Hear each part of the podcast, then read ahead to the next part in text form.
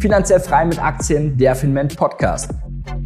ETFs sind für viele Anleger die erste Berührungsstation an der Börse. Doch sind ETFs die einzige Möglichkeit, langfristig Erfolge an den Aktienmärkten zu erzielen? Vor allem in Krisenzeiten, wenn die Märkte stark am Fallen sind? Eines vorweg sind sie natürlich nicht. Worauf du bei deinem Portfolioaufbau achten solltest und wie du dir deinen eigenen ETF zusammenstellst, der deinen Ansprüchen individuell erfüllt, besprechen wir heute in diesem Beitrag.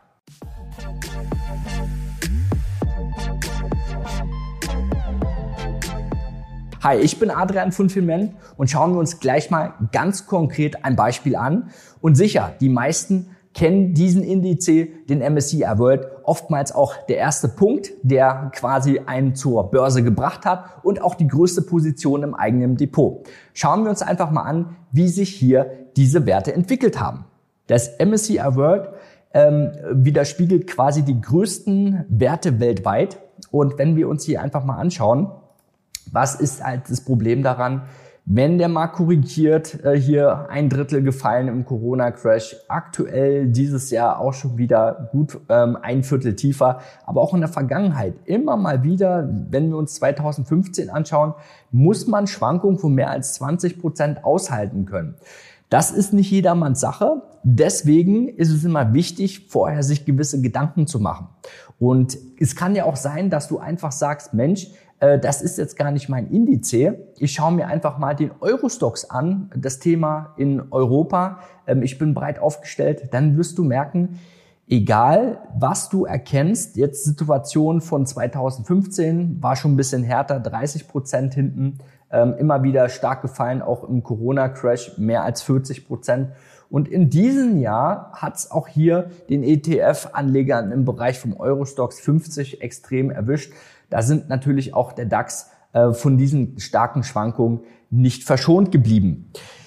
Also, die Kernfrage ist, willst du diese Rücksetzer in den nächsten Jahren oder auch in den nächsten Krisen einfach so mitnehmen oder ähm, bist du bereit, das äh, vielleicht für dich durch ein Risikomanagement wirklich auch ausgleichen zu können? Weil stell dir jetzt mal einfach vor, ähm, in den nächsten Jahren, du brauchst das Geld jetzt für einen Hauskauf, für ein Auto, eine andere Lebenssituation. Du brauchst die Liquidität, wenn du 30, 40 Prozent vom Hoch entfernt bist und müsstest dann an dein Geld ran oder willst in Rente gehen, dann wird es schwierig. Und um das zu vermeiden, musst du dir folgende Fragen stellen. Es geht natürlich auch anders.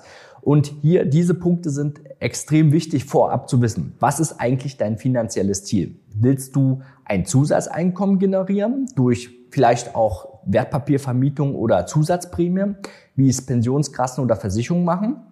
Hast du vor, Entnahmen zu tätigen oder geht es hier rein um den Vermögensaufbau, also Stück für Stück aus Rendite und Kapitalzufuhr einen bestimmten Betrag aufzubauen oder steht dahinter ein ganz anderes Ziel? Wichtig ist, langfristig und nachhaltig sollte es sein und dafür brauchst du auch eine Vorstellung, welche Rendite und welchen Zeitaufwand du da wirklich für dich persönlich investieren möchtest. Also wie willst du auch persönlich in die Tiefe den Aufwand betreiben?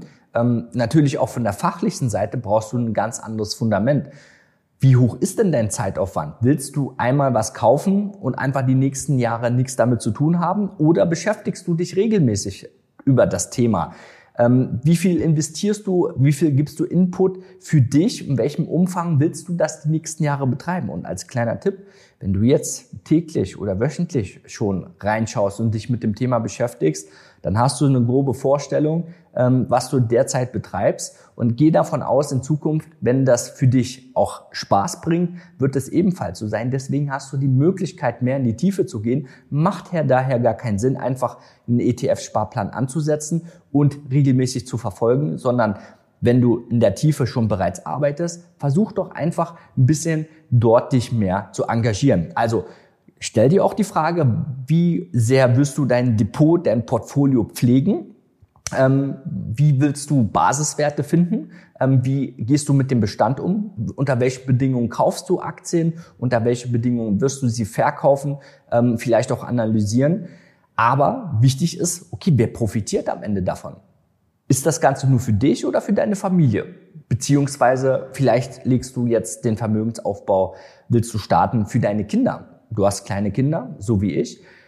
An der Stelle hast du die Möglichkeit, die Nullzone zu äh, verwenden. Nullzone bedeutet, wenn du das auf deinen Namen von deinem Kind machst, Nachteil ist, du musst eine Steuererklärung machen, aber kannst du bis zu 10.000 Euro steuerfrei jedes Jahr an Gewinne realisieren. Bedeutet eine ganz andere Ausgangssituation, ist aber wichtig, vorher zu wissen, für wen soll das Ganze geeignet sein, wer wird am Ende davon profitieren. Also zusammengefasst, du musst erstmal wissen, was ist eigentlich dein Ziel von deinem Portfolio. Nachdem du dein Ziel klar für dich definiert hast, das macht jeder individuell, das kannst nur du wissen, da musst du eine Entscheidung treffen, ähm, ist es wichtig, wie gehe ich in die Umsetzung. So, worauf sollte ich denn generell bei der Umsetzung achten? Darunter fällt, werde ich das dann privat durchführen, über eine Firma oder auch gleich über eine vermögensverwaltende Gesellschaft. Es gibt viele Vor- und Nachteile. Da musst du dich mit beschäftigen. Dann geht es um die Kostenstruktur von Depot, Broker, Bank. Das ist zum Beispiel in Deutschland, Österreich und Schweiz sind es ganz andere Ausgangssituationen. Und natürlich auch später, was passiert gegebenenfalls in der Erbfolge. Weil wenn du dir ein Vermögen aufgebaut hast, solltest du nicht irgendwie einen Großteil dann an Erbschaftssteuer für deinen Nachkommen bezahlen. Deswegen das Thema Steuern ist natürlich Chefsache, da kommst du nicht drum rum. Wenn du dann diese Punkte für dich definiert hast und startest, ist es immer wichtig, okay, wie, mit welchem Aufwand finde ich denn die richtigen Werte? Wann steige ich ein? Wann steige ich aus? Nach welchen Kriterien bewerte ich denn eigentlich das Ganze? Bin ich da erst technisch aufgestellt, fundamental oder benutze ich irgendwelche Systeme, Herangehensweise? Ähm, allein wenn es darum geht, ums Thema, nämlich Wachstumswerte, nämlich Zukunftstechnologie, orientiere ich mich vielleicht an Substanzwerte. Wie werde ich quasi jetzt aufgestellt sein und das in den nächsten Jahren durchführen. Natürlich dann auch, was ist dann mit dem Risiko? Das Ziel des Portfolios ist ja letztendlich eine Rendite, aber du brauchst auch eine klare To-Do-Regel für den Bestand deines Risikomanagements und einen klaren Ablauf, wie du vorgehst. Wie sicherst du deine Position ab, ähm, dein Portfoliorisiko? Zum Beispiel auch ein Thema ist Währungsrisiko. Ja? Ähm, du unterliegst, wenn du zum Beispiel ein MSCI World hast, dich nicht großartig mit dem Thema beschäftigst, unterliegst du einer Währungsschwankung. Schauen wir uns einfach mal an, wenn ich hier den Euro-Dollar sehe, dann auf die letzten acht Jahre, wir standen hier mal bei 1,40 und jetzt waren wir aber auch unter 1. Das bedeutet, wir haben ja gut und gerne 30, 40 Prozent Schwankung. Und alleine in dem Jahr von letztes Jahr von 1,22 bis 95 hatten wir fast 25 Prozent Schwankung. Aber auch in allen anderen Jahren merken wir, so eine Euro-Dollar-Schwankung von 10 bis 20 Prozent ist durchaus möglich. Deswegen musst du klar für dich festlegen und eine Entscheidung treffen, ist das ein Thema für mich, ja oder nein? Und wenn ja, wie werde ich mich davor schützen? Da brauchst du natürlich auch wieder Fachwissen. Die wichtigen Punkte sind natürlich auch die Veränderung der Zinskurve und welche Auswirkungen das auf dein Depot hat. Zusammengefasst, du musst nicht nur die Umsetzung für dich klar definieren, auch das Risikomanagement, wenn es dir wichtig sein sollte und diese Punkte für dich klar äh, festzulegen. Das solltest du dir auch aufschreiben, damit du so eine harte Schwankung in Krisenjahren mal minus 30, 40 Prozent in deinem ETF vermeiden kannst. Schnell wird klar, eine reine Buy-and-Hold-Strategie oder Buy-and-Hope-Strategie äh, mit einzelnen ETFs ist vielleicht nicht unbedingt äh, ratsam, vielleicht auch nicht der ETF-Sparplan, ist nicht die beste Lösung, kann man nur verwenden, wenn es darum geht, vielleicht mal erstmal zu starten mit der Börse. Richtig. Aber egal, wie lange du dich mit dem Thema beschäftigst, kommst du zu dem Punkt, ja, was kann ich denn noch besser machen? Und bevor du Verluste hast und überlegst, na, wie kann ich die in Zukunft vermeiden, kümmere dich jetzt darum. Wir haben jetzt eine gute Ausgangssituation. Wenn du jetzt startest oder bereits unzufrieden mit deiner Situation bist, dann musst du das jetzt ändern, wenn du dir diese Fragen klar definierst wirst du sehen, wirst du auch andere Ergebnisse haben. Und besonders, wenn dir das Thema Risikomanagement und Klumpenrisiko ans Herz legt, ist es wichtig, dort für dich eine Klarheit zu haben. Fazit, Klumpenrisiko bedeutet aber auch, dass wenn man hier schaut, ähm, wenn du in dem Markt unterwegs bist, ähm, zum Beispiel einfach hier den MSCI World angeschaut hast, dann musst du wissen, dass 70 Prozent der Werte eigentlich US-Werte sind, die wiederum identisch die Werte sind, die im S&P 500 auch sich befinden. Also kannst du dir auch natürlich gleich diesen Wert anschauen und denk dran, wenn du ein Klumpenrisiko hast und sehr US-lastig bist, wie wird dein Depot in Zukunft aussehen, wenn es hier quasi von der schlechten Seite betrachtet wird? Dann natürlich was von der Ethik und Nachhaltigkeit. Wenn du die nächsten 10, 20 Jahre investiert sein willst, welche Firmen unterstützt du denn überhaupt mit deinem ETF, solltest du dich fragen. In so einem allgemeinen ETF ist alles drin. Dann investierst du auch in Rüstungsindustrie, in Waffenindustrie. Und wenn du vielleicht ähm, einen religiösen Hintergrund hast, dann musst du dir auch Gedanken machen, wenn ich in Lebensmittel äh, investiere oder in andere Bereiche, ist das koscher, ist das halal? Möchtest du in diesen Unternehmen investiert sein, ja oder nein? Die Entscheidung kannst letztendlich nur du treffen. Wichtig ist, das sind einfach Punkte, die du für dich vorab klären musst. Ähm, es sind natürlich auch immer die Situation meiner Meinung nach viel besser, wenn du dir einen eigenen ETF zusammenstellst, dass du dich mit ähm, bestimmten Branchen auseinandersetzt. Also schauen wir jetzt uns einfach mal an, die Märkte äh, weltweit, ja, wenn es darum geht, wo investiere ich, dann haben wir hier mal eine globale Investitionskarte. Da gibt's genug Möglichkeiten. Du hast die Möglichkeit, an allen Börsen dieser Welt zu handeln. Wenn es darum geht, welche, welche einzelnen Branchen will ich investieren, da gibt's halt auch eine Menge. Das sind mehr über zehn. Da kannst du einfach überlegen, wie du da drauf eingestellt bist.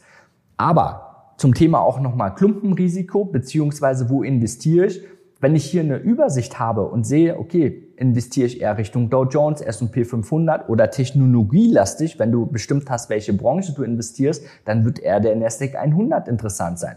Bist du breiter aufgestellt, dann kommst du vielleicht auf den Russell 2000. Oder wenn es darum geht, Richtung Japan, Asien zu investieren, den Nikkei. Oder auch in Europa eine breite Mischung ist hier der Eurostox 50, aber der bewegt sich natürlich auch im Durchschnitt, je nachdem, wie die einzelnen europäischen Länder dann wirtschaften oder wie es möglich ist für die einzelnen Unternehmen, die sich in diesen Indizes befindet, wie die performen. Natürlich auch für jeden Deutschen der DAX eigentlich als Leitindex, ähm, wird aber trotzdem schwierig sein zu überlegen, okay, in welcher Perspektive betrachte ich die nächsten 20 Jahre. Darum ist hier auch wichtig, immer zu schauen, ähm, die Lösung einfach nur pauschal zu investieren. Ähm, da macht man sich das zu einfach. Deswegen an der Stelle einfach gucken, welche Punkte sind für dich besonders wichtig, ähm, worauf legst du Wert, trifft da eine Entscheidung, dann hast du eine super Ausgangssituation. Darum ist es besonders wichtig in den jetzigen Zeiten klar zu strukturieren, dir Gedanken zu machen, eine feste Entscheidung zu treffen, wie du die nächsten Jahre aufgestellt sein möchtest, wie schützt du dein Vermögen, wie baust du es weiter auf, dass du auch in Krisenzeiten auf jeden Fall positiv davon profitieren kannst und auch eine positive Rendite hast. Wohlgemerkt, wir haben eine Inflation. Das bedeutet, du bist auch unter Druck und musst eine Rendite erwirtschaften, sondern äh, sonst wird dein Vermögen natürlich sich schmälern. Wenn du mehr Informationen genau zu diesem Thema Portfolioaufbau haben möchtest, haben wir jetzt extra eine Ratgeber ähm, Blogbeitragsserie gestartet. Die sollte jetzt auch schon die ersten Inhalte ähm, bereitstellen, online für dich, natürlich auch kostenlos, wenn du das Ganze hier siehst. Und auf unserem Blog ähm, erfreuen sich mittlerweile übrigens mehr als 50.000 regelmäßige Leser rund um die Themen Aktien, Aktienbranchen. Also schau einfach mal vorbei. Das war finanziell frei mit Aktien, der Finment Podcast mit Adrian. Natürlich werden wir dich auch in der Krise, aber auch in den neuen Entwicklungen immer auf dem aktuellen Stand halten, Updates geben, Investmentchancen mit dir teilen und fundierte Meinungen liefern. Wenn dir das gefallen hat und wenn du jemand kennst, für den das auch interessant sein sollte, einfach weiterempfehlen, Freunde, Bekannte, das ist kein Problem. Wir machen das für euch alle. Deswegen, ihr findet uns überall, wo es Podcasts gibt. Ciao, Adrian von Finment.